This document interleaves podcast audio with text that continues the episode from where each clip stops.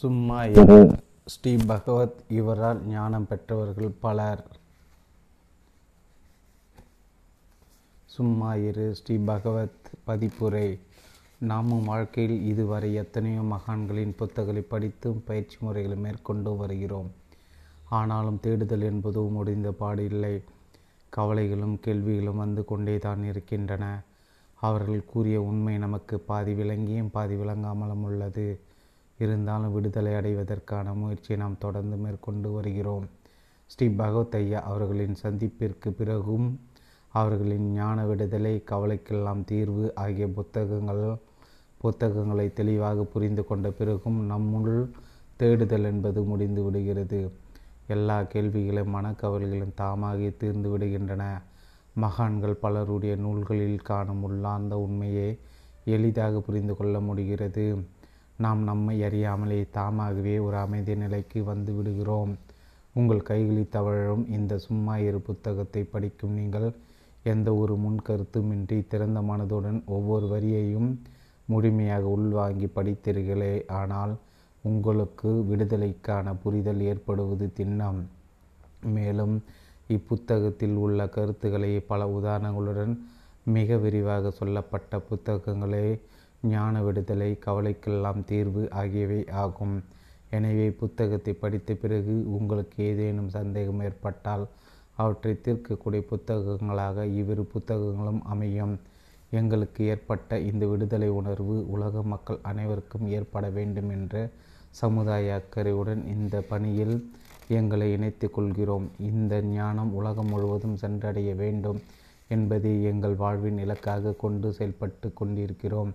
என் Kailasam 9443290559, R Murugesan 9787537631, VAP Saravanan 9994205880, S JioMoney 9789165555, Nithya Pravagam church Sangam 15C, 2வது cross, new Fairlands auto stand அருகில், Alagapuram, Sarada college road, Salem 636004.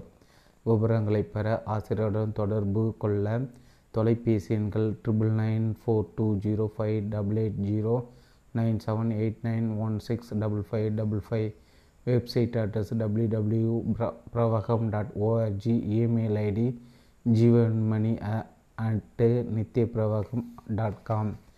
ஆசிரியர் அறிமுகம். ஸ்ரீ பகவத் அவர்கள் தனது 18வது வயதிலிருந்தே ஆன்மீகத்தில் நாட்டம் கொண்டவர்.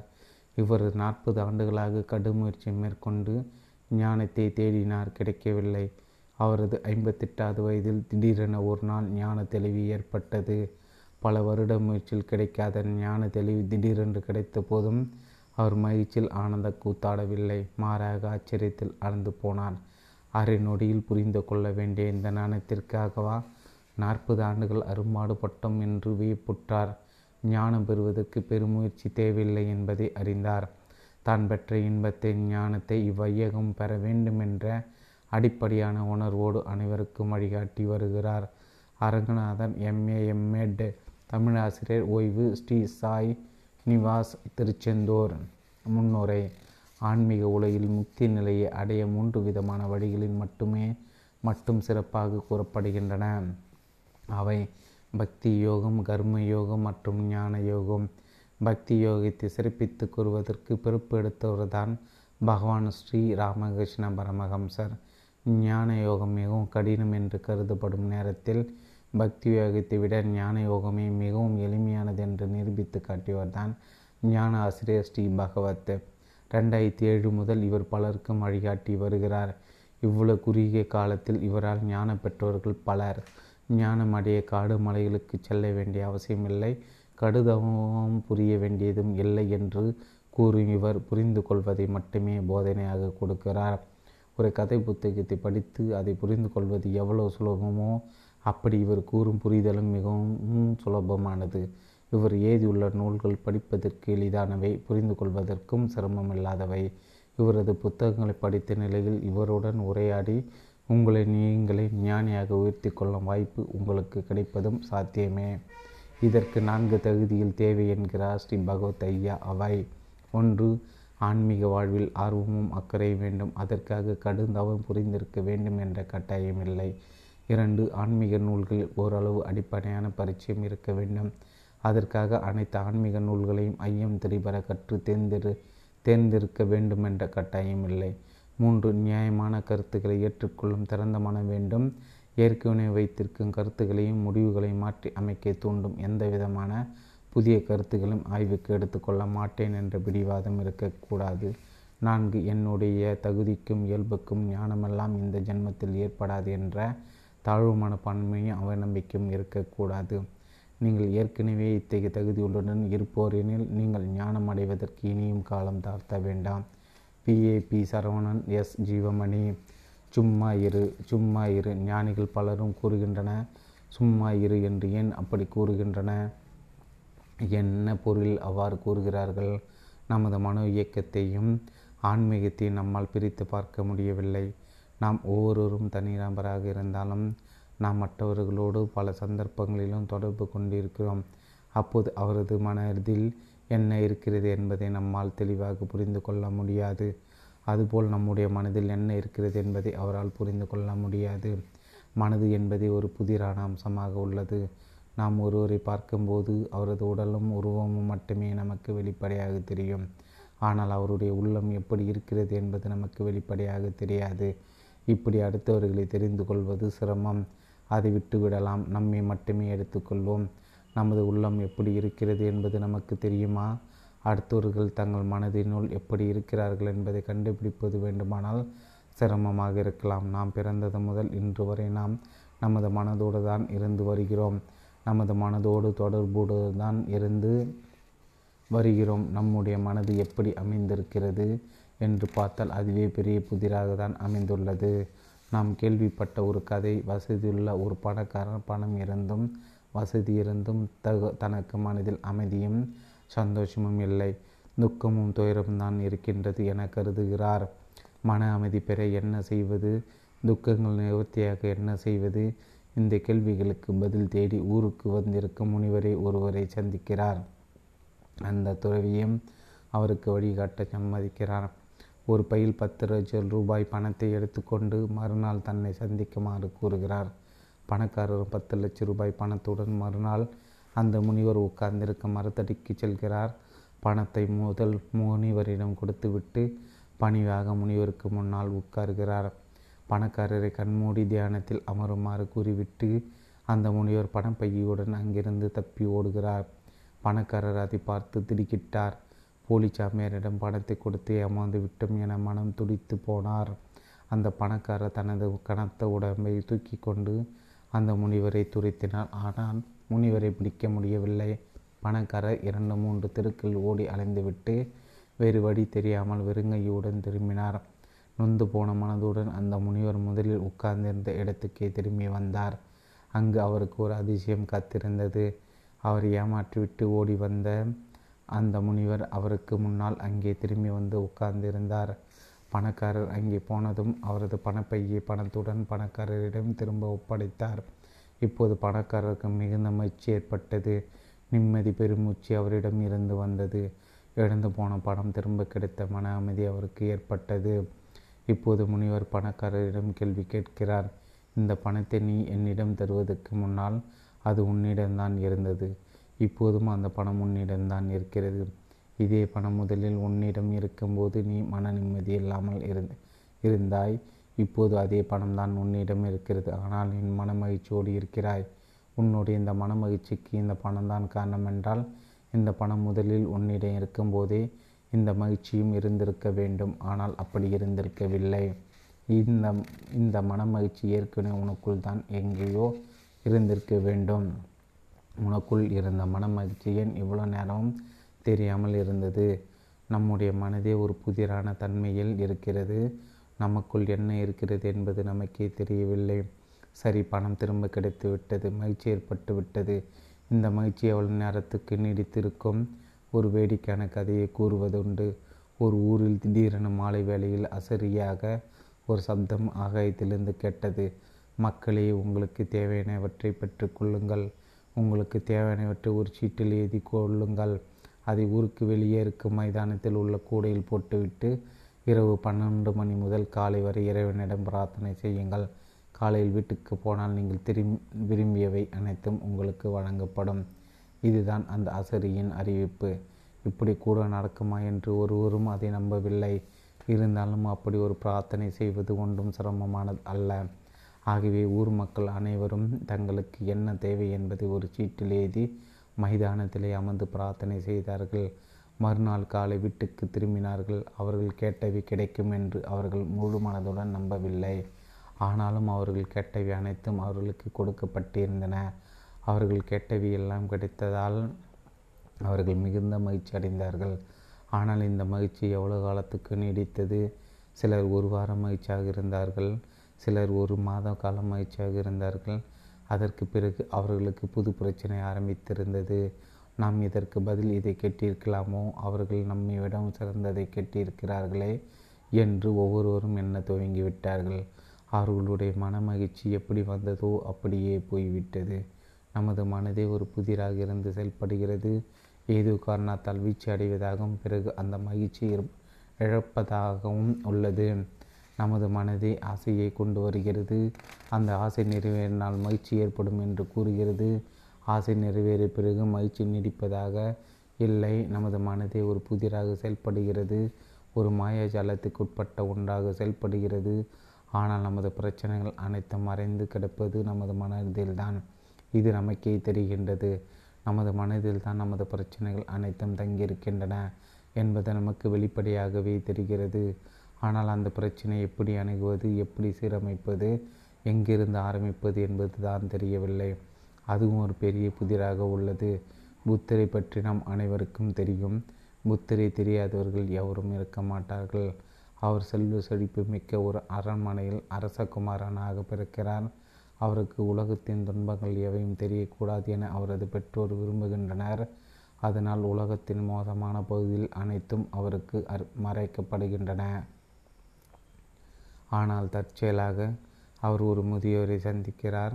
வயது முதிர்ந்த முதியோர் ஒருவர் தள்ளாடிய நிலையில் கம்பு ஒன்றை ஊன்றியவாறு நடந்து செல்வதை பார்த்து ஆச்சரியப்படுகிறார். இப்படி ஒரு தோற்றத்தை இதுவரை அவர் பார்த்திராததால் அது பற்றி விசாரிக்கிறார். எல்லோருமே ஒரு காலத்தில் இப்படி தான் ஆகப் போகிறோம் என்று அவருக்கு பதில் அளிக்கப்படுகிறது. அடுத்ததாக அவர் ஒரு நோயாளியை பார்க்கிறார். இந்த மாதிரி நோய் எல்லோருக்கும் ஏற்படக்கூடிய ஆபத்து உள்ளது என்று அவருக்கு கூறப்படுகிறது. இறந்து போன ஒரு மனிதரை பார்க்கிறார். இப்படி தான் ஒரு காலத்தில் நாம் அனைவரும் இறந்து போய்விடுவோம் என்று அவருக்கு பதில் கொடுக்கப்படுகிறது. அதுவரையிலும் அவர் அனுபவித்த சந்தோஷங்கள் அனைத்தும் பொருளற்று போய்விட்டன. இந்த உலகமே துயரத்தால் மூடப்பட்டுள்ளது. நாம் அதனை சரியாக கவனிக்காமல் இருந்துள்ளோம் என்று அவர் எண்ணுகிறார். தனக்கு ஏற்பட்ட துயரத்தை உலகத்தின் ஒட்டுமொத்த துயரமாக பார்க்கிறார். உலகத்தவர்கள் அனைவரும் வெளிப்படையாக சில இன்பங்களை அனுபவித்து வந்தாலும் அடிப்படையில் துன்பத்திலும் துயரத்திலும் இருந்து வருவதாக கருதுகிறார். இதற்கு தீர்வு காண வேண்டும் என்ற ஒரு துடிப்பு அவருக்கு ஏற்படுகிறது. உலகத்தை மூடியிருக்கும் இந்த துன்பங்களிலிருந்து விடுபடுவது எவ்வாறு என்பதை கண்டுபிடிப்பதையே லட்சியமாக கொள்கிறார். அவருடைய இந்த லட்சியத்துக்கு அவருடைய சூழ்நிலை இடையூறாக இருக்கக்கூடாது என்று கருதுகிறார். தனது லட்சியத்துக்காக பாடுபடும் நோக்கத்தில் தனது குடும்பத்தை தொடர்ந்து வெளியேறுகிறார். அரச பதவி அவருக்கு காத்திருக்கிறது. அதனை புறக்கணிக்கிறார். தீர்வு காண வேண்டும் என்னும் ஒரே நோக்கத்துடன் காடுகளுக்கு சென்று கடுந்தவம் மேற்கொள்கிறார். அவர் சத்திரிய வம்சத்தை சேர்ந்த ஒரு வீரர். கடுமையான பயிற்சிகளை மேற்கொள்ள அவர் சிறிதும் தயங்கவில்லை. கடினமான விரதங்களையும் பயிற்சிகளையும் தீவிரமாக ஏற்று தவ வாழ்க்கையை மேற்கொள்கிறார். ஆன்மீகம் என்பதை எடுத்துக்கொண்டால் ஆன்மீகத்தையும் ஆன்மீக பயிற்சிகளையும் பிரிக்க முடியாது. ஆன்மீக பயிற்சிகள் என்பவை வெறும் வரட்டுத்தனமான பயிற்சிகள் அல்ல. இந்த பயிற்சிகள் அனைத்தும் அற்புதமான அனுபவங்கள் பலவற்றை உள்ளடக்கியவை. அந்த பயிற்சிகள் அனைத்திலும் அவர் ஈடுபாடு காட்டுகின்றனர். அந்த பயிற்சிகள் சம்பந்தப்பட்ட ஆனந்தமான அனுபவங்கள் பல ஏற்படுகின்றன. இத்தகைய பயிற்சிகளில் ஈடுபட்டிருப்போர் அனைவருக்கும் இந்த பயிற்சிகள் பற்றி விவரம் தெரியும். வேடிக்கையான ஒரு உதாரணத்தை சொல்லுவதுண்டு. துப்பாக்கியில் சுடும் பயிற்சி ஒருவர் மேற்கொள்கிறார். பலவிதமான பயிற்சிகள் பிறகு நன்கு குறிப்பார்த்து சுடும் தகுதியை பெறுகிறார். அவருடைய திறமை அங்கீகரிக்கப்பட்டு முதற் பரிசு கூட அவருக்கு கொடுக்கப்படுகிறது. ஆனால் ஒரு நாள் நடு இரவில் அவரது வீட்டுக்குள் திருடர்கள் இருவரும் நுழைந்து விடுகிறார்கள். இவரும் வீட்டில் தான் இருக்கிறார். வீட்டில் துப்பாக்கியும் இருக்கிறது. துப்பாக்கியில் தோட்டாக்களும் உள்ளன. திருடர்களை கண்டதும் இவரது உடல் நடுங்க ஆரம்பிக்கிறது. துப்பாக்கி எடுத்து திருடர்களின் கைகளிலே ஒப்படைத்து விடுகிறார். எல்லோரும் இவரை பிறகு கேட்கிறார்கள், துப்பாக்கி சுடும் பயிற்சியெல்லாம் எடுத்துவிட்டு திருடன் கையிலே துப்பாக்கியை கொடுத்து விட்டாயே. இப்படி பலரும் கேட்கும்போது அவர் கூறுகிறார், எனக்கு துப்பாக்கி சுடும் மைதானத்தில் தான் சுடுவதற்கு முடியும். இப்படி திருடர்களை எல்லாம் எதிர்த்து சண்டை போட முடியாது. அதற்கெல்லாம் நான் பயிற்சி எடுக்கவில்லை. இப்படி அவர் கூறும்போது நாம் அவரை எப்படி எடுத்துக்கொள்வது? ஆன்மீகத்தில் எத்தனையோ விதமான தியான முறைகளும் பயிற்சிகளும் உள்ளன. அந்த தியானங்களில் ஈடுபடும் போது அரிதான அருமையான அனுபவங்கள் பல ஏற்படுவது உண்டு. ஆனால் நமது வாழ்க்கையில் நாம் ஏதாவது பிரச்சனைகளை சந்திக்கும் போது அந்த அனுபவங்கள் அனைத்தும் நம்மை விட்டு விட்டு ஓடிவிடும். நமது பிரச்சனைகளை நாம் தான் நிராயுத பணியாக நேருக்கு நேர் சந்தித்தாக வேண்டும். தியானங்களின் மூலமாகவும் பயிற்சிகளின் மூலமாகவும் நமது பிரச்சனைகளை நம்மால் நேருக்கு நேர் சந்திக்க முடியாது. தியான பயிற்சிகளை நாம் உதவிக்கு கூப்பிடுவோமானால் அவை என்ன சொல்லும் தெரியுமா? நீ உனது பிரச்சனைகளெல்லாம் முடித்து விட்டு வா, அதன் பிறகு நாம் ஆனந்தமாக தியானம் செய்யலாம் என்று கூறிவிடும். இதே நிலைதான் புத்தருடைய வாழ்விலும் ஏற்படுகின்றது. எத்தனையோ விதமான பயிற்சிகளை அவர் மேற்கொள்கிறார். எத்தனையோ விதமான அனுபவங்கள் அவருக்கு கிடைக்கின்றன. இப்போது கூட புத்தருடைய வழியில் வந்தவர்கள் பலவிதமான தியான பயிற்சிகளை கொடுத்து வருகிறார்கள். அவற்றில் நல்ல விதமான அனுபவங்கள் கிடைப்பது உண்மை. அப்படி புத்தருக்கு எத்தனையோ விதமான ஆனந்த அனுபவங்கள் கிடைத்தன. ஆனால் புத்தர் தேடி வந்த தீர்வை அந்த அனுபவங்களால் கொடுக்க முடியவில்லை. புத்தர் மேலும் தனது பயிற்சிகளை தீவிரப்படுத்தி பார்க்கிறார். அப்படியும் அவர் தேடி வந்த தீர்வு கிடைக்கவில்லை. பயிற்சியின் விளைவாக அவர் உடல்நலம் நலிவுற்றுதான் மிச்சம். தோல்வி அடைந்து விட்டோம் என்ற விரக்தியை மனப்பான்மை அவருக்கு ஏற்படுகிறது. நடக்கக்கூட சக்தியற்ற மனவிரக்தியுடன் ஒரு மரத்தின் அடியில் அமர்கிறார். எத்தனையோ விரதங்களையும் பயிற்சிகளையும் மேற்கொண்டும் சரியான தீர்வு கிடைக்காத நிலையில் மனம் ஒடிந்து போய் அங்கே உட்காருகிறார். எல்லா விதமான முயற்சிகளும் கைவிட்ட நிலையில் எதுவும் செய்ய தோன்றாமல் அமைதியாக உட்கார்கிறார். அந்நிலையில் அவர் எத்தகைய தீர்வை தேடி வந்தாரோ அது அவருக்கு கிடைக்கிறது. அவர் மிகவும் ஆச்சரியப்படுகிறார். இரவு பகலாக எத்தனையோ முயற்சிகள் செய்து கடுமாடுபட்டோம், எந்த பலனும் கிடைக்கவில்லை. ஆனால் எல்லா முயற்சியற்று உட்கார்ந்திருக்கும்போது நாம் தேடிக்கொண்டு எந்த தீர்வு கிடைப்பது எப்படி சாத்தியமாயிற்று என அவர் ஆச்சரியப்படுகிறார். நாம் ஏதாவது செய்து அதனால் பலன் கிடைத்தது என்றால் அதில் ஒரு நியாயம் உள்ளது. நாம் எதுவுமே செய்யாத நிலையில் நாம் எதிர்பார்த்த பலன் கிடைத்ததென்றால் அது எப்படி தான் ஏற்பட்டது என்று அவர் ஆச்சரியப்பட்டார். அவர் சாதாரண மனிதர் அல்லர். அறிவு கூர்மை மிகுந்தவர். தனது மன இயக்கத்தின் செயல்முறையை ஆழ்ந்து கவனிக்கிறார். அவருக்கு ஏற்பட்ட தீர்வு அவருக்கு எப்படி ஏற்பட்டது என்பதை கண்டுபிடிக்கிறார். அதை அவர் மற்றவர்களுக்கும் தெரியப்படுத்துகிறார். ஆசையே துன்பங்களுக்கெல்லாம் காரணம் என்பதை உலகத்தவர்களுக்கெல்லாம் அறிவிக்கிறார். ஆசை இருந்து கொண்டிருந்தால் துன்பமும் இருந்து கொண்டு தான் இருக்கும். ஆசை விட்டு விட்டால் துன்பங்களும் மறைந்துவிடும். இப்படி அவர் தனது கண்டுபிடிப்பை விளக்குகிறார். அவருடைய போதனை என்ன என்பது நம் அனைவருக்குமே தெரியும். 5ஆம் வகுப்பு படிக்கும் ஒரு ஆரம்ப பாடசாலை மாணவனை கேட்டால் கூட சொல்லிவிடுவான். ஆசையே துன்பங்களுக்கெல்லாம் காரணம் என்று மிகவும் சர்வசாதாரணமாக கூறிவிடுவான். அந்த அளவுக்கு புத்தருடைய உபதேசம் அனைவருக்கும் தெரிந்த ஒன்றாக இருக்கிறது. ஆசைதான் துன்பங்களுக்கெல்லாம் காரணம். ஆசைகளை ஒடித்துவிட்டால் துன்பங்களை ஒடித்து விடலாம் என்பது புத்தர் கூறும் விளக்கம், அதாவது கண்டுபிடிப்பு. புத்தர் அன்று கண்டுபிடித்ததை மேம்போக்காக எடுத்து பார்க்கும்போது அவர் கூறுவது சரிதான். ஆனால் உண்மையில் அவர் கண்டுபிடித்தது அது ஒன்று.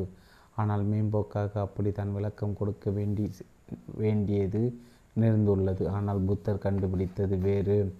அவர் அன்று கண்டுபிடித்து தான் என்ன? அன்று அவர் தனக்குள் ஒரு வித்தியாசமான மனோ இயக்கத்தை கண்டுபிடிக்கிறார். அவருக்குள் இயங்கும் அந்த மனதின் ஒரு பகுதியில் ஆசை என்பது இல்லாமல் இருக்கிறது. அப்படி ஒரு வித்தியாசமான மனோ இயக்கம் தனக்குள் இருப்பதை அன்று அவர் கண்டுபிடிக்கிறார். ஆசைப்படாமல் இயங்கும் ஒரு வித மனோ இயக்கத்தை தனக்குள் கண்டுபிடித்த அவர் அதற்கு நிர்வாண நிலை என்று பெயர் கொடுக்கிறார். ஆனால் அதை பற்றி மேம்போக்காக வெளியே சொல்லும்போது ஆசையே துன்பத்துக்கு காரணம், ஆசை இல்லாவிட்டால் துன்பம் இல்லை என்று தான் சொல்ல வேண்டி உள்ளது. அப்படியானால்தான் அதனை அடுத்தவர்களுக்கு விளங்கும்படி தெரிவிக்க முடியும். தகவல் தெரிவிக்கும் நோக்கத்திற்காக மட்டுமே ஆசையை துன்பத்துக்கு காரணம் என்று கூறுகிறார். ஆனால் அந்த உள்ளார்ந்த தன்மையானது விவரிக்க முடியாத அம்சத்தில் உள்ளது. அதற்கு அவர் புதிதாக ஒரு பெயரையும் கொடுக்கிறார். அதை நிர்வாண நிலை என்று குறிப்பிடுகிறார். இப்படி ஒரு நிலை ஒவ்வொருக்குள்ளும் இருக்கிறது என்பதை ஒருவருக்கும் தெரியாமல் உள்ளது. இப்படி ஒரு நிலை உள்ளது என்பதை அனைவருக்கும் தெரிவிங்கள் என்று அவர் தனது சீடர்களுக்கு கூறுகிறார். அப்படி தெரிந்திருக்கும் பட்சத்தில் அதற்கான வழிவகையில் ஆன்மா சாதகர்கள் ஈடுபடுவார்கள் என்பதை அவர் நம்புகிறார். அப்படி ஒரு நிலை இருப்பதையே எங்கெங்கேயோ போய் கொண்டிருக்கிறார்கள். அதனால் அப்படி ஒரு நிலை ஒவ்வொருக்குள்ளும் இருக்கிறது என்பதை நாம் அனைவருக்கும் தெரியப்படுத்த வேண்டும் என்று அவர் கூறுகிறார். அந்த நிர்வாண நிலை என்பது என்ன? அது நமக்குள்ளே தான் இருக்கிறது என்று கூறுகிறார். உண்மையில் அது என்ன? அந்த நிலையின் தன்மை தான் என்ன? அதன் இயக்க உண்மை தான் என்ன? உண்மையில் அப்படி ஒரு நிலை உள்ளதா? நம்முடைய ஆன்மீக சாஸ்திரங்கள் பலவிதமான விவரங்களை பற்றியும் கூறியுள்ளன. இந்த நிர்வாண நிலை பற்றிய சாஸ்திரங்கள் எதையாவது கூறியுள்ளனவா? அப்படி கூறியிருக்கும் பட்சத்தில் இந்த நிர்வாண நிலையை பற்றி என்ன தான் கூறுகின்றன? அல்லது புத்தர் தான் முதன் முதலாக இது பற்றி கூறியிருக்கிறாரா? நமது சாஸ்திரங்களிலும் இந்த நிலை பற்றி விவரிக்கப்படுகிறது, ஆனால் வேறு பெயர் கொடுக்கப்பட்டு இது விவரிக்கப்படுகிறது. நமது சாஸ்திரங்கள் மனோநாசம் என்ற பெயர்கள் கொடுக்கப்பட்டு நமது மனதின் இந்த அம்சங்கள் விளக்கப்படுகின்றன. சாஸ்திரங்களை தெரிந்தவர்கள் இந்த வார்த்தைகளை கேள்விப்பட்டிருக்கலாம். மனோலயம், மனோநாசம். மனோலயம் என்று ஏதோ புரியாத பெயரை கொடுத்து விட்டதால் அது ஒன்றும் விசித்திரமான நிலை அல்ல. இது நமக்கு அப்பாற்பட்ட ஒன்று அல்ல, நம்மோடு தொடர்புடைய ஒன்றுதான். அதற்கு ஒரு பெயரை மட்டும் சாஸ்திரம் இப்படி கொடுத்துள்ளது. அப்படி ஒரு பெயரை கொடுத்து விட்டதால் அது நமக்கு சம்பந்தமில்லாத ஒன்றல்ல. மனோலயம் என்பது வேறு எதுவும் கிடையாது, நமது அன்றாட அனுபவம்தான் அது. நான் உங்களுக்கு ஒரு செய்தி விளக்கி கூறுவதற்கு முனைந்துள்ளேன். அப்படி விளக்கி கூறுவதற்கு நான் தேவையான கருத்துக்களை சரியான முறையில் தொகுத்து கூற வேண்டும். நான் செய்யும் செயல் எனது மனதில் முழு கவனத்தையும் நான் இணைத்தாக வேண்டும். எனது செயலோடு எனது மன இயக்கத்தை இணைப்பதற்கு பெயர்தான் மனோலயம். இப்படி எனது மனதை எனது செயலில் லயப்படுத்துவதன் மூலமே எனது செயலை சரியான முறையில் செய்து முடிக்க முடியும். நான் எடுத்து கூறும் செய்தியை இப்படி மனோலயத்துடன் உங்களிடம் தெரியப்படுத்துகிறேன். உங்களது தரப்பில் இதற்கு நீங்கள் என்ன செய்கிறீர்கள்? நான் எதை விளக்கி கூறுகிறேனோ அதில் உங்களுடைய முழு கவனத்தையும் திருப்புகிறீர்கள். நான் கூறுவதன் மீது உங்களுடைய மன லயப்படுத்துகிறீர்கள். லயம் என்பதன் பொருள் சேர்த்து வைப்பது அல்லது இணைப்பது ஆகும். நான் விளக்கி கூறுவதன் மீது நீங்கள் உங்கள் மனதை லயம் பண்ணினால் மட்டுமே நான் கூறுவது அனைத்தும் உங்களை வந்து சேர்ந்திடும். என்ன கூற வேண்டும் என்பதில் நான் எனது மனதை லயம் பண்ண வேண்டும். அதை புரிந்து கொள்வதில் நீங்கள் உங்கள் மனதை லயம் பண்ண வேண்டும். லயம் என்பது சேர்க்கை, ஓர் இணைப்பு. மனதின் மனதிறனுடைய சேர்க்கை இல்லாமல் எந்த செயலையும் நம்மால் செய்ய முடியாது. இந்த லயம் இல்லாமல் எந்த காரியத்தை நம்மால் செய்ய முடியாது. ஆன்மீகத்தில் மனதை ஒரு நிலைப்படுத்தி தியானங்கள் பலவற்றை செய்கிறோம், பிரார்த்தனை செய்கிறோம், நாம ஜெயம் செய்கிறோம். இவை அனைத்துமே மனதை ஒருமைப்படுத்தி லயம் படுத்துவதே ஆகும். இந்த லயம் இல்லாத அம்சம் எதுவுமே நமது வாழ்க்கையில் கிடையாது. நாம் எதை செய்தாலும் அங்கு மனோலயம் உள்ளது. நமது சில முயற்சிகளை செய்கிறோம், அந்த முயற்சிகள் வெற்றியடைந்ததும் நமக்கு மன மகிழ்ச்சி ஏற்படுகிறது. நமது மனது அந்த மகிழ்ச்சியில் ஈடுபாடு காட்டி அந்த மகிழ்ச்சியான மனநிலையில் லயமாகி விடுகிறது. இது மகிழ்ச்சிக்கு மட்டுமன்று நமக்கு ஒரு தோல்வியோ இழப்போ ஏற்பட்டு விடுகின்றது. அதனால் நமக்கு மனதுயரம் ஏற்பட்டு விடுகிறது. நமது மனது அந்த துயரத்தில் லயமாகி விடுகின்றது. அதனால்தான் அது துக்ககரமான அனுபவமாகி விடுகிறது. இப்படி நமது மனதானது எப்படி எப்படி லயமாகிறதோ அந்த லயத்துக்கு ஏற்ற அனுபவங்கள் நமக்கு ஏற்படுகின்றன. நமது தியானங்கள் மூலமாக இத்தகைய லய நிலைகளை நாம் நிர்வாகம் செய்கின்றோம். சில பயிற்சி முறைகளையும் நுணுக்கங்களையும் பயன்படுத்துகின்றோம். அத்தகைய நுணுக்கங்களை பயன்படுத்தும் போது அது சம்பந்தமான அனுபவங்கள் கிடைக்கின்றன. நமக்கு ஏற்படும் அனுபவங்கள் பலதரப்பட்டவைகளாக உள்ளன. இந்த அனுபவங்கள் ஒரு சராசரி மனிதனுக்கு ஏற்படும் அனுபவமாக இருக்கலாம், அல்லது ஒரு யோகிக்கு ஏற்படும் உயர்நிலை அனுபவமாக இருக்கலாம். ஆனால் அனைத்து அனுபவங்களுமே மனோலயத்தால் உருவாக்கப்பட்டவையே. நமது மனது எந்த நிலையில் லயமாகி இருக்கின்றதோ அதற்கு ஏற்ற அனுபவம் நமக்கு கிடைக்கின்றது. நாம் தூங்குகிறோம், கனவு கூட இல்லாத நிலையில் தூங்குகிறோம். இது என்ன நிலை? மனோலயத்துக்கும் தூக்கத்துக்கும் தொடர்பு உண்டா? நமது தூக்கமும் ஒருவித மனோலயமே. தூக்கத்தின் போது நமக்கு எந்த அனுபவமும் இல்லாதிருக்கலாம். அனுபவமற்ற இந்த தன்னுணர்வற்ற நிலையும் மனோலயம். சில யோகிகள் சமாதி நிலைக்கு சென்று விடுவதுண்டு, சமாதி நிலையம் என்று அதனை கூறுவதுண்டு. இதுவும் மனோலயமே. சமாதி நிலையும் மனோலயம் என்ற பிரிவின் கீழ் தான் அமைந்துள்ளது. இப்படி நமது அனைத்து வகை அனுபவங்களும் அனைத்து வகை மனோநிலைகளும் மனோலயத்துடன் மட்டுமே தொடர்பு கொண்டுள்ளன. அனைத்துமே இந்த மனோலயத்தினால் ஏற்படுகின்றன. அனுபவமாயினும் சரி அல்லது அனுபவத்தோடு சேர்ந்திடாத தூக்கம் அல்லது சமாதியாயினும் சரி, இவை அனைத்துமே மனோலயமே. அடுத்ததுதான் மனோநாச நிலை. இந்த மனோநாச நிலை என்றால் என்ன? நமக்கு ஏற்படும் அனைத்து அனுபவங்களுமே மனோலயம்தான் என்று பார்த்தோம். மனோநாசம் என்றால் என்னவென்று நாம் பார்த்தோமானால் அதுவும் ஏதாவது ஒரு வித்தியாசமான அனுபவமாக தான் இருக்க முடியும் என நமக்கு தோன்றுகிறது. நாம் எதையாவது அறிந்து கொள்ள வேண்டுமென்றால் நாம் அதனை உணர வேண்டும் அல்லது அனுபவிக்க வேண்டும். அப்படி இருந்தால் மட்டுமே அது நமக்கு ஒரு பொருளாகவோ நிலையாகவோ தெரியும். அனுபவத்தின் மூலமாக தான் நாம் எல்லாவற்றையும் தெரிந்து கொள்கிறோம். இப்படி அனுபவித்து அறியும் பிரிவின் கீழ் தான் இந்த மனோநாசம் அமைந்துள்ளதா? இல்லை, இது அந்த பிரிவிற்குள் அடங்கவில்லை. பிறகு இந்த மனோநாசம் எந்த வகையில் தான் உள்ளது? இது அறிய முடியாத, அறிவுக்கு பொருந்தாத ஒன்றா? புத்தர் எடுத்துக்கொண்டால் நிர்வாண நிலை என்று இதனை குறிப்பிடுகிறார். நமது சாஸ்திரங்களை எடுத்துக்கொண்டால் மனோலயத்திலும் சிறந்தது மனோநாசம்தான் என்று கூறுகிறது. ஆனால் இந்த நிலைக்கு மனோநாசம் என்ற பெயரை கொடுக்கிறது. நிர்வாண நிலை என்றாலும் சரி, மனோநாசம் என்றாலும் சரி, இந்த இரண்டு பெயர்களுமே ஏதோ ஒரு புதிரை வெளிப்படுத்துவதாகவே அமைந்துள்ளன. ஒரு சராசரி மனிதனுக்கு சம்பந்தமில்லாத ஒன்றாகவே தோன்றுகின்றன. நாசம் என்றால் எதுவும் இல்லாத நிலை என்பது போல் தோன்றுகின்றது. நிர்வாண நிலை என்றாலும் எந்த முக்கியத்துவம் இல்லாத ஒரு நிலையை குறிப்பதாக உள்ளது.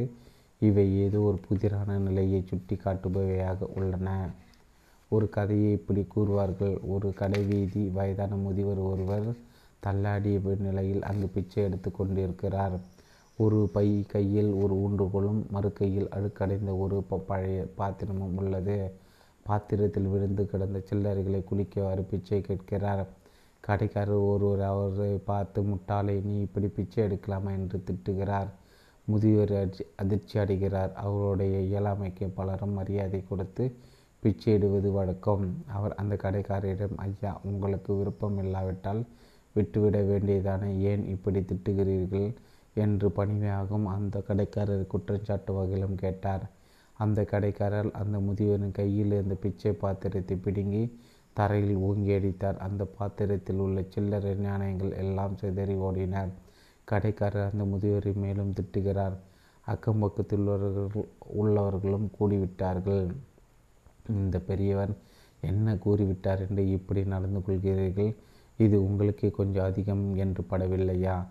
யாரோ ஒருவர் அந்த வியாபாரியை கேட்கிறார். அந்த வியாபாரி அமைதியாக பேசுகிறார். இந்த முதியோர் பிச்சை எடுக்கும் பாத்திரம் மிகவும் அழுக்காக உள்ளது. ஆனால் இது சாதாரண பாத்திரமல்ல, இது தங்கத்தாலான தங்க பாத்திரம். அது தெரியாமல் தான் அவர் அதை வைத்து பிச்சை எடுக்கிறார். இந்த பாத்திரத்தை விட்டால் இந்த பஜாரில் பாதியை விலைக்கு வாங்கிவிடலாம். ஆனால் அந்த பாத்திரத்தை வைத்து கொண்டு சில்லறை காசுகளை பிச்சை எடுத்து கொண்டிருக்கிறார். அது எனக்கு தெரிந்ததால் தான் முட்டாளி என்று அவரை திட்டினேன். இப்படி அவர் விளக்குகிறார். நமது மனதை எடுத்துக்கொண்டால் நமது மனதினுடைய உள்ளார்ந்த உண்மையான நிலையே இந்த நிர்வாண நிலைதான், இந்த மனோநாச நிலைதான். நம் மனதினுடைய இயற்கையான நிலையே இந்த மனோநாச நிலைதான். இந்த மனோலயம் அனைத்தும் தற்காலிகமாக வந்து வந்து போகக்கூடிய ஒரு அனுபவ நிலையே. ஆனால் நமக்கு வெளிப்படையாக தெரிவது மட்டுமே இந்த மனோலயம். நமது வாழ்வு முழுவதையும் இந்த மனோலயத்தில் வைத்து கொள்ளவே நாம் விரும்புகின்றோம். கடல் என்பது என்ன என்பதும் அது எவ்வளோ பெரிய பிரம்மாண்டமானது என்பதும் நமக்கு தெரியும். ஆனால் நமக்கு வெளிப்படையாக தெரிவது கடலின் மேற்பரப்பில் தெரியும் அலைகளே. அதுபோல மனோலயம்தான் நமக்கு வெளிப்படையாக தெரிகிறது. நமது அனுபவங்கள் தான் நமக்கு வெளிப்படையாக புலப்படுகின்றன. நமது அனுபவங்களுக்கெல்லாம் ஆதாரமாக இருக்கக்கூடிய அம்சம் நமக்கு வெளிப்படையாக தெரியவில்லை. யோகவா சிஸ்டம் என்பது ஒரு நூல். அந்த நூலில் ஒரு கதை விளக்கப்படுகிறது. புராண கதைகளில் கற்பனைகள் அதிகமாக இருக்கும். அதில் கூறப்படும் கருத்தை மட்டும் நாம் எடுத்துக்கொள்ள வேண்டும். தேவர்கள் அசுரர்கள் என இரு பிரிவு. நன்மை புரிபவர்கள் தேவர்கள், மோசமான செயல்களை புரிபவர்கள் அசுரர்கள். இப்படி இரண்டு பிரிவு. அசுரர்களுக்கும் தேவர்களுக்கும் இடையில் எப்போதும் போர் நிகழ்ந்து கொண்டே இருக்கும். அசுரர்களுக்கு ஒரு குருநாதர் இருக்கிறார். அவர் அசுரர்களுக்கு உதவியாக எத்தனையோ உபாயங்களை செய்கிறார். அவர் ஒரு முறை தனது யாகத்திலிருந்து அசுரர்களுக்கு உதவியாக பூதம் ஒன்றை வரவழைக்கிறார். அந்த பூதத்தை தேவர்களுக்கு எதிராக ஏவி விடுகிறார். அந்த பூதம் தேவர்களை தாக்குகிறது. அந்த பூதத்தை எவராலும் வெற்றி கொள்ள முடியவில்லை. அப்படி அதனை வெற்றி கொள்ள முடியாதற்கு ஒரு காரணம் கூறப்படுகிறது. அந்த பூதத்துக்கு மனம் என்று எதுவும் கிடையாது என்றும் அதனால் அதை வெற்றி கொள்ள முடியாது என்றும் கூறப்படுகிறது. இந்த பூதத்தை எப்படி தான் வெற்றி கொள்வது, தேவர்களை எப்படி தான் காப்பாற்றுவது, பூதத்திடமிருந்து எப்படி தான் தப்பி படைப்பது? தேவர்களுக்கெல்லாம் ஓடி சென்று ஒரு தெய்வத்திடம் முறையிடுகிறார்கள். அந்த தெய்வம் அவர்களுக்கு ஒரு உபாயத்தை கூறுகிறது, ஒரு வழிமுறையை கூறுகிறது. நீங்கள் அந்த பூதத்தை எதிர்த்து போர் புரியுங்கள், ஆனால் உண்மையான முழு தீவிரத்தோடு போர் புரியக்கூடாது. போர் புரிவது போன்று நடித்துவிட்டு நீங்கள் தப்பி ஓடி வந்து விட வேண்டும். அதனோடு உண்மையாக சண்டை போடக்கூடாது. சண்டை போட்டாலும் உங்களால் ஜெயிக்க முடியாது. இப்படி 3-4 முறை போர் செய்வது போல் நடித்துவிட்டு தப்பி ஓடி வந்து விடுங்கள். இப்படி அந்த உபாயத்தை கூறுகிறது. தேவர்களும் அதன்படி பூதத்தை எதிர்த்து போர் புரிகிறார்கள். போரிடுவது போல் நாடகமாடிவிட்டு தப்பி ஓடி வந்து விடுகிறார்கள்.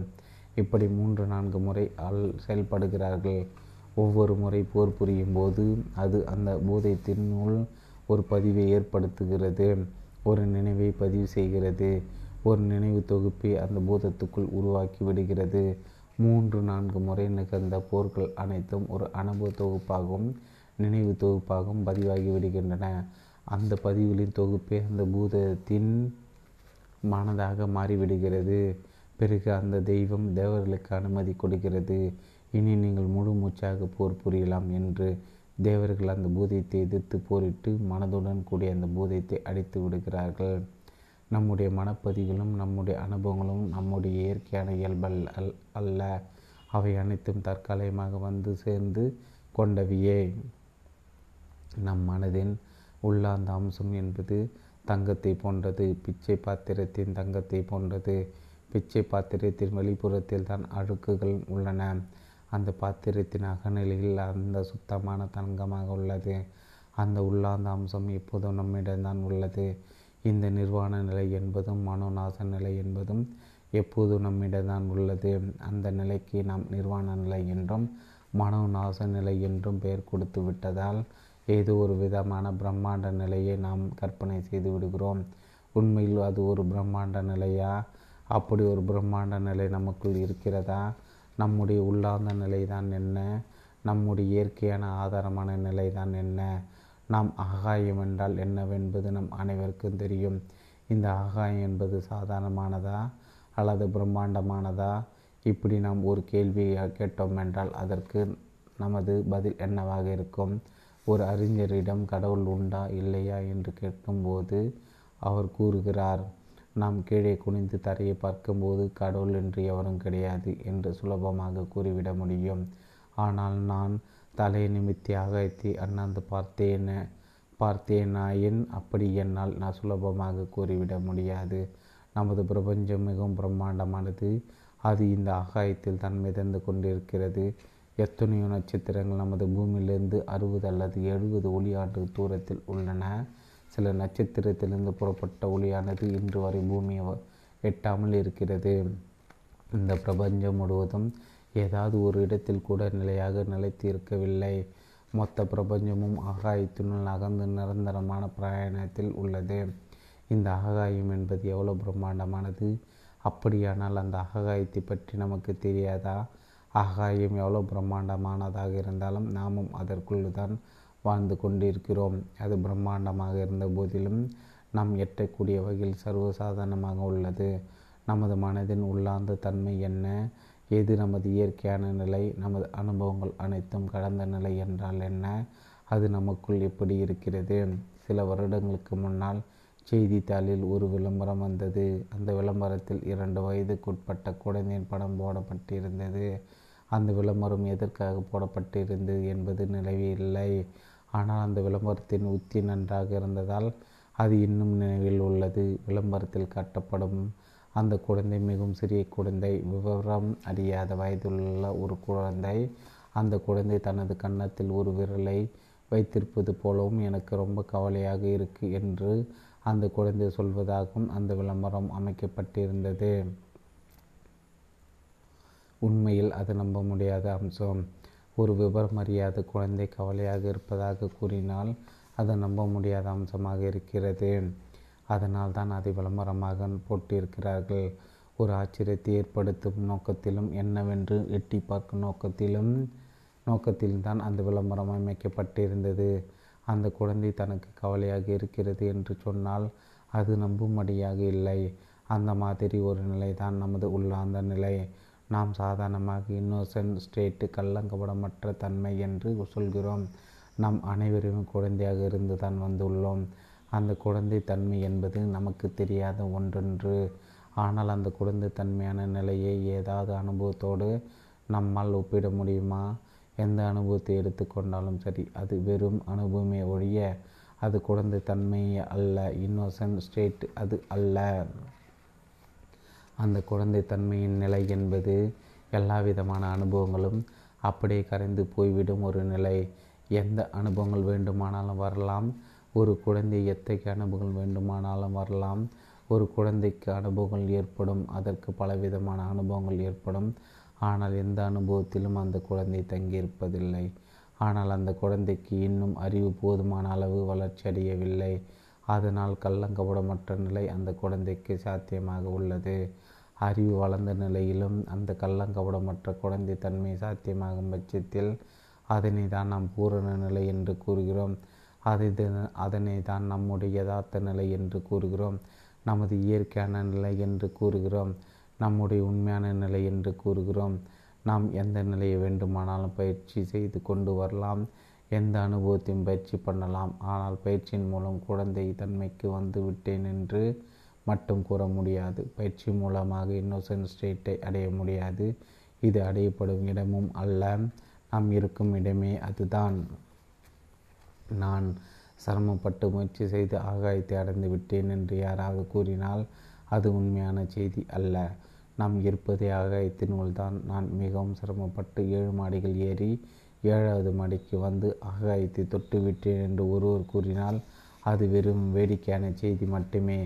ஆகாயத்தை தொட நாம் 7 படிகளில் ஏற வேண்டியதில்லை. தரையில் தளத்தில் இருக்கும்போதே நாம் ஆகாயத்தை தொட்டு கொண்டு தான் இருக்கிறோம். நாம் ஆகாயத்தினுள் தான் இருக்கிறோம். மற்றவை அனைத்தும் அனுபவங்கள் உயர்நிலை அனுபவங்கள் உள்ளன, கீழான அனுபவங்கள் உள்ளன, சாதாரண அனுபவங்கள் உள்ளன, சிறப்பான அனுபவங்கள் உள்ளன, அரிதான அனுபவங்கள் உள்ளன. ஆனால் கள்ளங்கபடமற்ற குழந்தை தன்மை என்பது அத்தகைய அனுபவங்கள் ஒன்று. எல்லா அனுபவங்களை கடந்த எல்லா அனுபவங்களுக்கும் ஆதாரமான நிலை தான் நம்முடைய உள்ளாந்த நிலை. இதுதான் இந்த இன்னோசன்ட் ஸ்டேட். இதுதான் இந்த கள்ளங்கபடமற்ற தன்மை. நமக்கு சொந்தமான நமது இயற்கை நிலையான இந்த கள்ளங்கபடமற்ற குழந்தை தன்மையை தொலைத்துவிட்டு நாம் எத்தனையோ அனுபவங்களின் பின்னால் அலைந்து சுற்றி திரிந்துவிட்டு கடைசியில் மீண்டும் புறப்பட்ட இடத்துக்கு வருவதுதான் நாம் அடைய வேண்டிய கடைசி நிலையாகவும் உள்ளது. கிறிஸ்தவ மதத்தில் கூட ஆதி பாவம் என்று கூறுவார்கள்.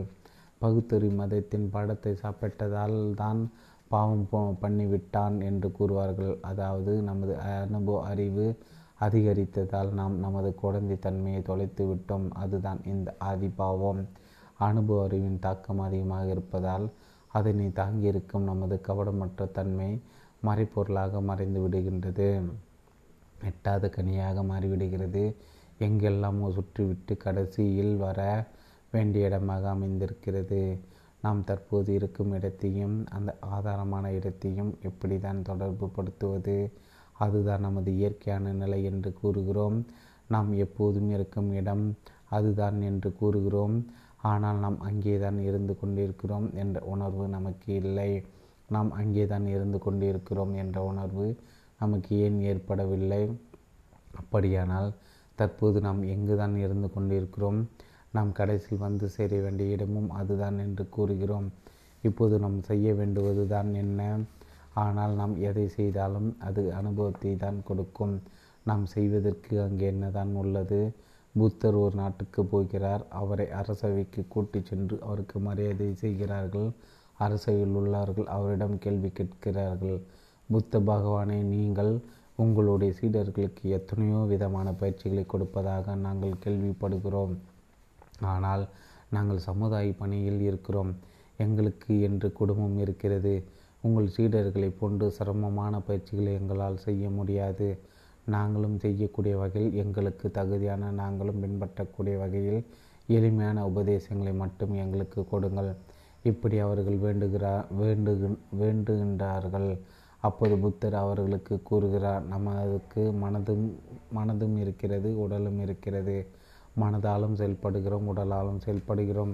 உடலால் எவ்வளவு தூரம் செயல்படுகிறோமோ அவ்வளோ தூரம் உடலுக்கு நல்லது, உடலுக்கு ஆரோக்கியம். உடலை அசைக்காமல் வைத்திருந்தால் அது துருப்பிடிப்பது போல் இருந்து கெட்டு போய்விடும்.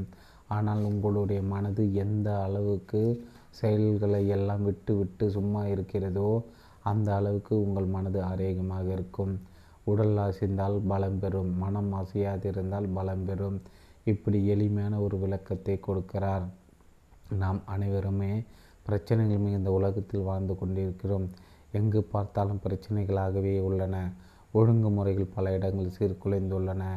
வெளியே மட்டும்தான் இப்படியா என்று பார்த்தால் நமது மனதினுள்ளும் இப்படி தான் பிரச்சனைகள் உள்ளன.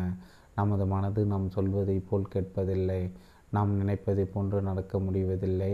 நினைப்பதை போன்ற அனுபவங்கள் அடைய முடிவதில்லை. எப்போதும் இன்பமாக இருக்க வேண்டும் என எண்ணுகிறோம்.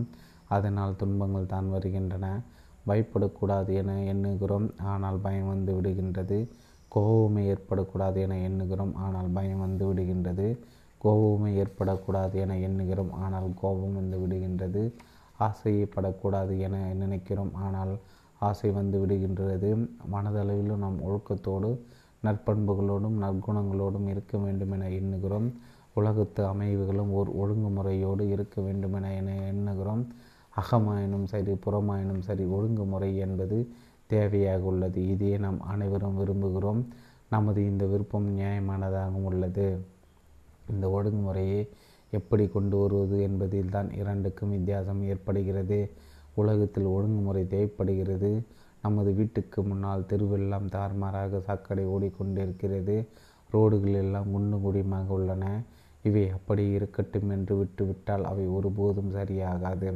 சாக்கடை மேலும் பெரிதாகிவிடும், ரோடானது மேலும் குண்டும் குடியுமாகிவிடும். புற உலகை பொறுத்த அளவில் நாம் முயற்சியுடன் செயல்பட்டால்தான் அனைத்தையும் சீராக்க முடியும். எல்லாம் அது போக்கில் சரியாகிவிடும் என்று விட்டுவிட்டால் அவை சரியாகாது. பயிர்களை பராமரிக்காமல் அது போக்கில் விட்டுவிட்டால் அங்கு பயிர் விளையாது, களையும் புதரும் தான் ஏற்பட்டுவிடும். புற உலகை பொறுத்த அளவில் செயல்தான் முக்கியம். எதை செய்ய வேண்டுமோ அதை செய்ய வேண்டும், எதை செய்யக்கூடாதோ அதனை செய்யக்கூடாது. எந்த செயலாக இருந்தாலும் அதற்கான ஒழுங்குமுறைப்படி முயற்சி எடுத்து செயல்படுத்தினால்தான் அந்த செயல் வெற்றி பெறும். ஆனால் இதே பாணியை நமது அகச்செயலுக்கும் பின்பற்றி விடுகின்றோம். இங்கு நடைமுறை என்பது தலைகீழாக உள்ளது. அகத்தை சீரமைக்கிறேன், அகத்தை ஒழுங்குபடுத்துகிறேன் என்று சொல்லி நமது மன இயல்புகளை ஒழுங்குபடுத்த நாம் முயலோமாயின் அது அடிவானத்தை தேடி ஓடுவதை போன்றது தான். தூரத்திலிருந்து பார்க்கும்போது அடிவானம் தெரிவது போல் தோன்றும். இந்த வயல் பரப்புக்கு அந்த பக்கமாகவே, அந்த முகட்டுக்கு அந்த பக்கமாகவோ இருப்பது போல் இந்த அடிவானம் தோன்றும். ஆனால் அதை தேடி நாம் போக ஆரம்பித்தால் உலகத்தை எத்தனை சுற்றுகள் சுற்றி வந்தாலும் அந்த அடிவானம் அப்படி தான் தெரியும். அதனை நெருங்க முடியாது. அகத்தை சரிப்படுத்தி அதனை சீரமைப்பதற்காக நாம் எந்த முயற்சிகளை மேற்கொண்டாலும் அது தோல்வியில் தான் முடியும். அகத்தை பொறுத்த அளவில் செம்மையான நிலை என ஒரு நிலையே கிடையாது. அகம் என்பதை, மனம் என்பதை நமது கைகளில் உள்ளதென்று, நமது கைகள் இல்லாத ஒன்றை நமது கைகள் உள்ளதாக எண்ணிக்கொள்கிறோம். அகத்தை எதிர்த்து போராடாத நிலையில், மனதை எதிர்த்து போராடாத நிலையில் நமது அகப்பிரச்சனைகள் அனைத்தும் தாமாகவே தீர்வடைந்து விடுகின்றன. ஒருவர் தனது பிரச்சனையை கூறினார், எனக்கு மிக சுலபமாக கோபம் வந்து விடுகிறது, கோபத்தை என்னால் கட்டுப்படுத்த முடியவில்லை. எல்லா பிரச்சனைகளையும் சுலபமாக வெற்றி பெற்று விடுகிறேன். இந்த கோபத்தை மட்டும் வெற்றி கொள்ள முடியவில்லை. இப்படி அவர் தனது பிரச்சனை பற்றி எடுத்து கூறினார். அதை பற்றி அவரிடம் வேடிக்கையாக வினாவினோம். உங்களுக்கு கோபப்படுவது என்பது சிரமமான ஒன்றல்ல, மிகவும் எளிதாக கோபப்படுவீர்கள். சரி, உங்களுக்கு கோபப்பட முழுமையாக அனுமதி கொடுத்து விடுவதாக வைத்துக்கொள்வோம். காலையிலிருந்து இரவு வரை கோபத்துடன் உங்களால் இருக்க முடியுமா? கோபத்தை கட்டுப்படுத்துவது மட்டுமன்று, கோபத்தை வைத்துக்கொள்வது கூட சிரமமானது. அப்போதுதான் கோபத்தினுடைய தன்மை நமக்கு புரிகின்றது. எல்லா விதமான உணர்வுகளும் அவை எப்படி வருகின்றனவோ அப்படி மறைந்து போய்விடுகின்றன. நாம் அவற்றை சரி செய்வதற்காக காத்திருப்பதில்லை. ஆனால் நாம் அதனை எதிர்த்து போராடுவது போல போராடி அதற்கு நம்மை அறியாமல் உயிர் கொடுத்து விடுகின்றோம். எல்லா உணர்வுகளும் தாமாக வந்துவிட்டு தாமாக போய்விடுகின்றன.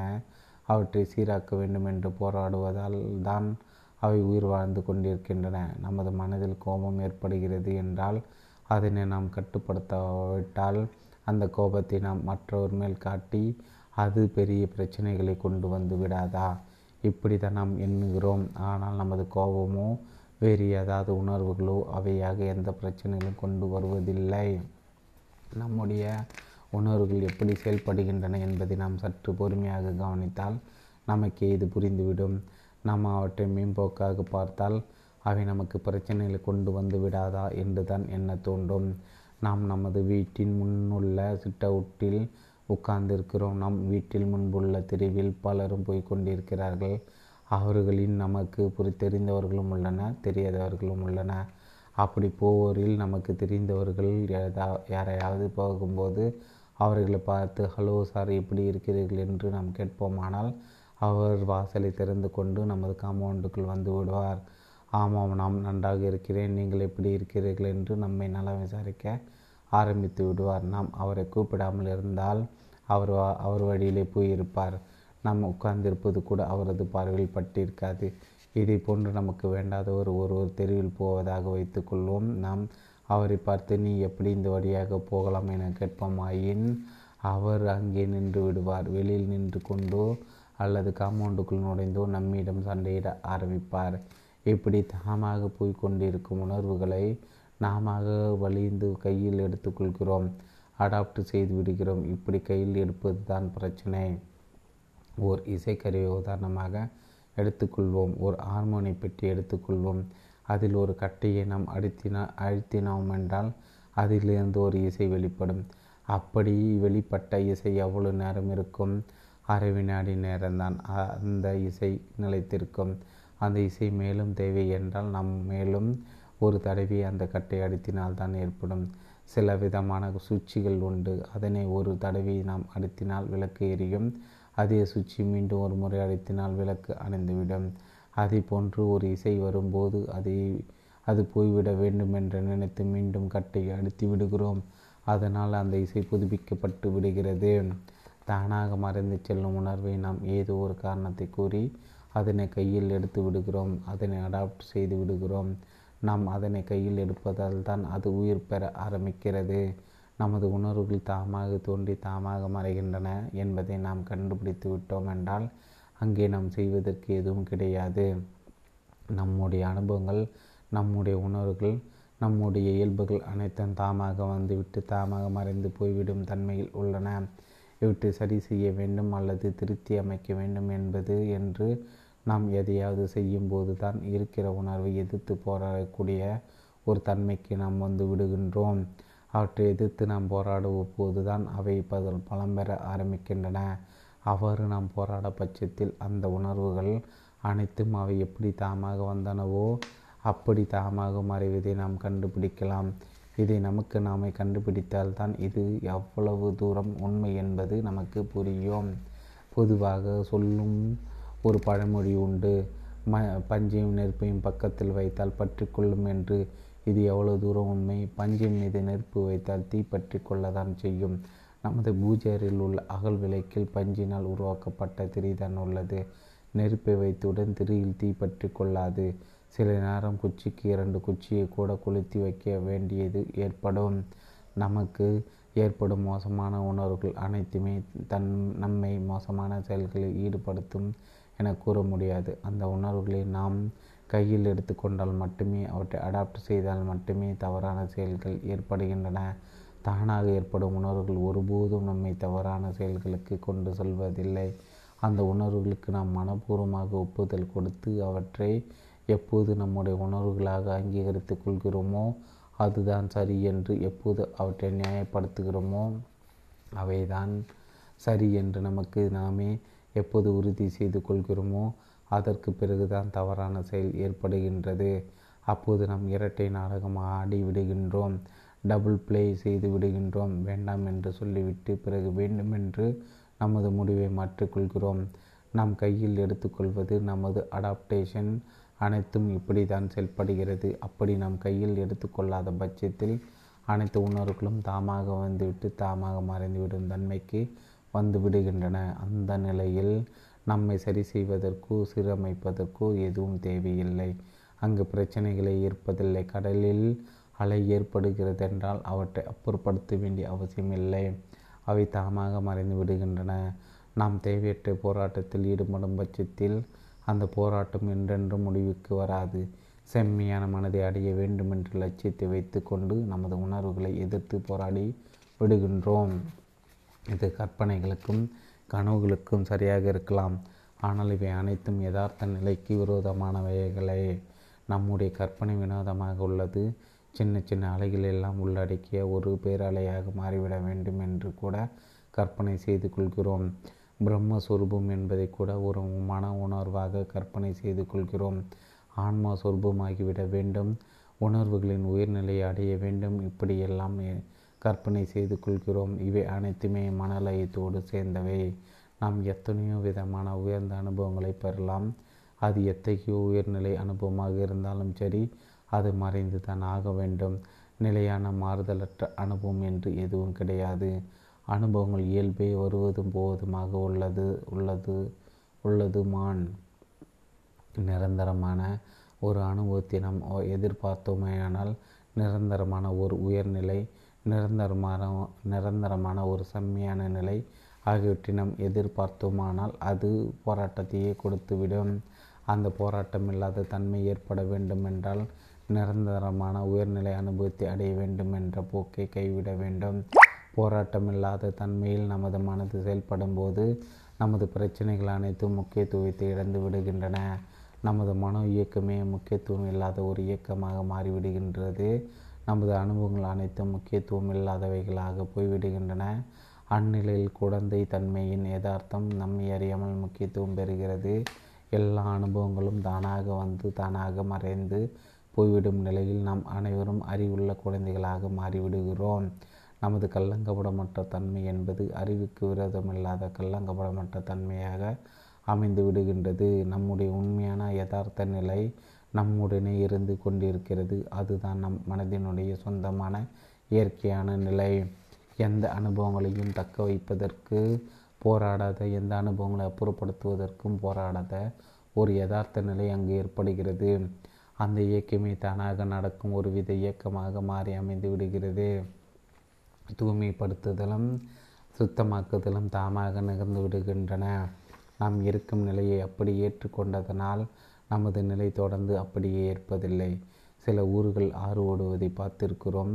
அந்த ஊரில் உள்ள சாக்கடையும் அந்த ஆற்றில்தான் சேர்த்திருப்பார்கள். அந்த அதே ஆறு தொடர்ந்து சில ஊர்களை கடந்து செல்லும் போது சில ஊர்களில் உள்ள கோயிலுக்கான அபிஷேக தீர்த்தத்தை கூட அந்த ஆற்றிலிருந்து தான் எடுப்பார்கள். அதனை சாக்கடையாக கருதுவதில்லை, அது சாக்கடையாகவும் இருப்பதில்லை.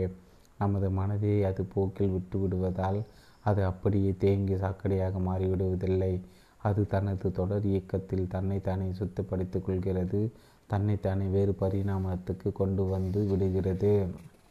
அகநிலையை பொறுத்த அளவில் நாம் செய்வதற்கு எதுவும் இல்லை என்பதை கண்டுபிடிக்க வேண்டும். அகத்தளவில் நாம் செய்வதற்கு ஏதாவது இருக்கிறது என்று நாம் எண்ணிக்கொண்டிருக்கும் வரை அது நமக்குள் போராட்டத்தையே கொண்டு வந்து விடுகிறது. நாம் செய்வதற்கு அகத்தளவில் எதுவும் இல்லை என்பதை நம்ம எப்போது கண்டுபிடிக்கிறோமோ அந்த கண்டுபிடிப்பே நமக்கு விடுதலை கொண்டு வருகிறது, லிபரேஷேஷனை ஏற்படுத்துகிறது. அகநிலையில் நாம் ஒரு செம்மையான நிலை அடைவதாக இருந்தால் அகநிலையில் செய்வதற்கு எதுவுமில்லை என்று கண்டுபிடித்து அகநிலை எதுவும் செய்யாமல் இருக்கும்போதே அது சாத்தியமாகிறது. நாம செயல்பட்டு தான் நம்மை நாமே சீரமைக்க வேண்டும் என்று செயல்பட ஆரம்பித்தோமானால் அந்த சீரான நிலை என்பது அடிவானத்தை தேடி போவதாகவே அமைந்துவிடும். இந்த நிலையை நாம் எப்படி தான் அடைவது, எப்படி தான் இதனை சாதிப்பது? சில பொருட்களை ஏலமிடுவதை நீங்கள் பார்த்திருக்கலாம். அதன் செயல்முறையை நீங்கள் தெரிந்து வைத்துள்ளீர்களா? உதாரணக்கு ஒரு மோட்டார் வாகனத்தை ஏலமிடுவதாக இருந்தால் இந்த வண்டியின் விலை ரூபாய் 10,000 with all it is defects என்று ஏலமிடுவார்கள். அதாவது இந்த வண்டியின் விலை அதன் குறை நிறைகளுடன் ரூபாய் 10,000 என்று ஏலமிடுவார்கள். இந்த வண்டி மிகவும் நல்ல நிலையில் இருக்கிறது என்று கூறி ஏலமிடுவதில்லை.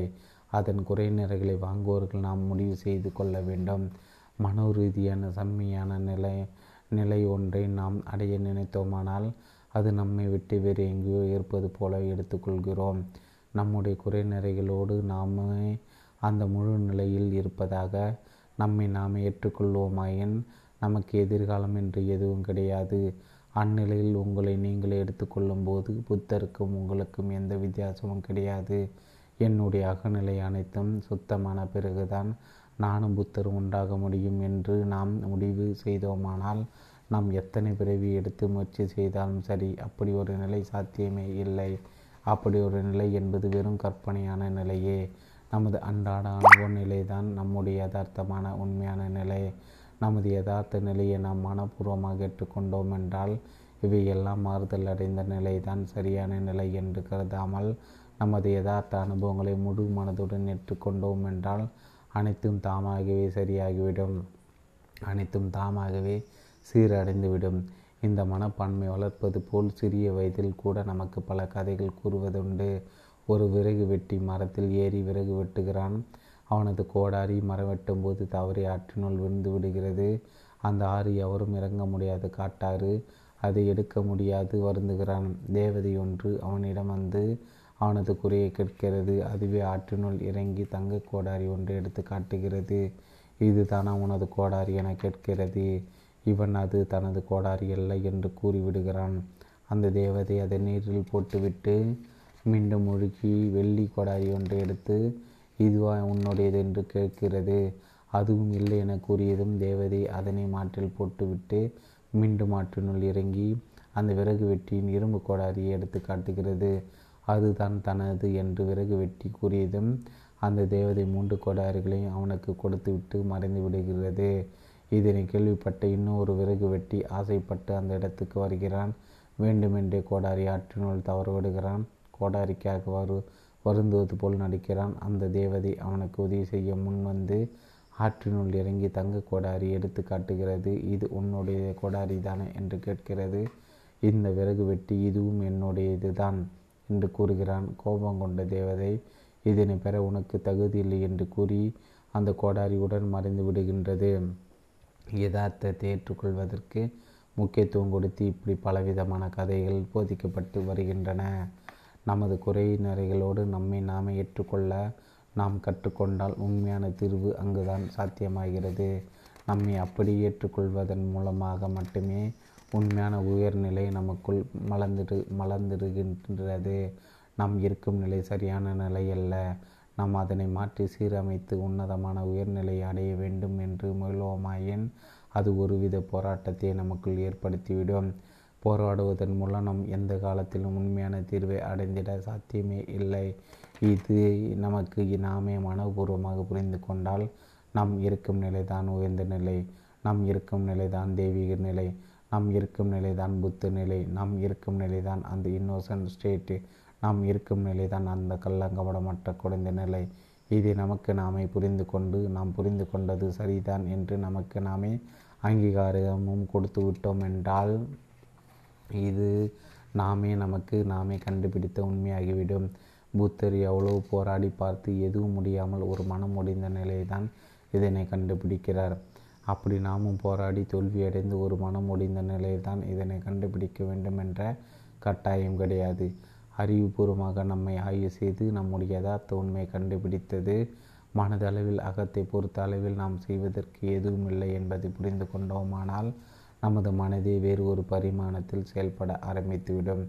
அதுவரையிலும் எதையோ அடைய வேண்டும், எப்படியோ மாற வேண்டும் என்று எதையோ தேடி தேடி போராடி வந்த நமது மனதானது எதையும் தேடி போராடாத தன்மையுள்ள மனதாக மாறிவிடுகிறது. அப்படி ஒரு வித்தியாசமான பரிணாமம் உடைய மனதின் பகுதியை நமக்குள்ளே நாம் தரிசிக்கின்றோம். தேடுதலற்ற நிலையில் செயல்படும்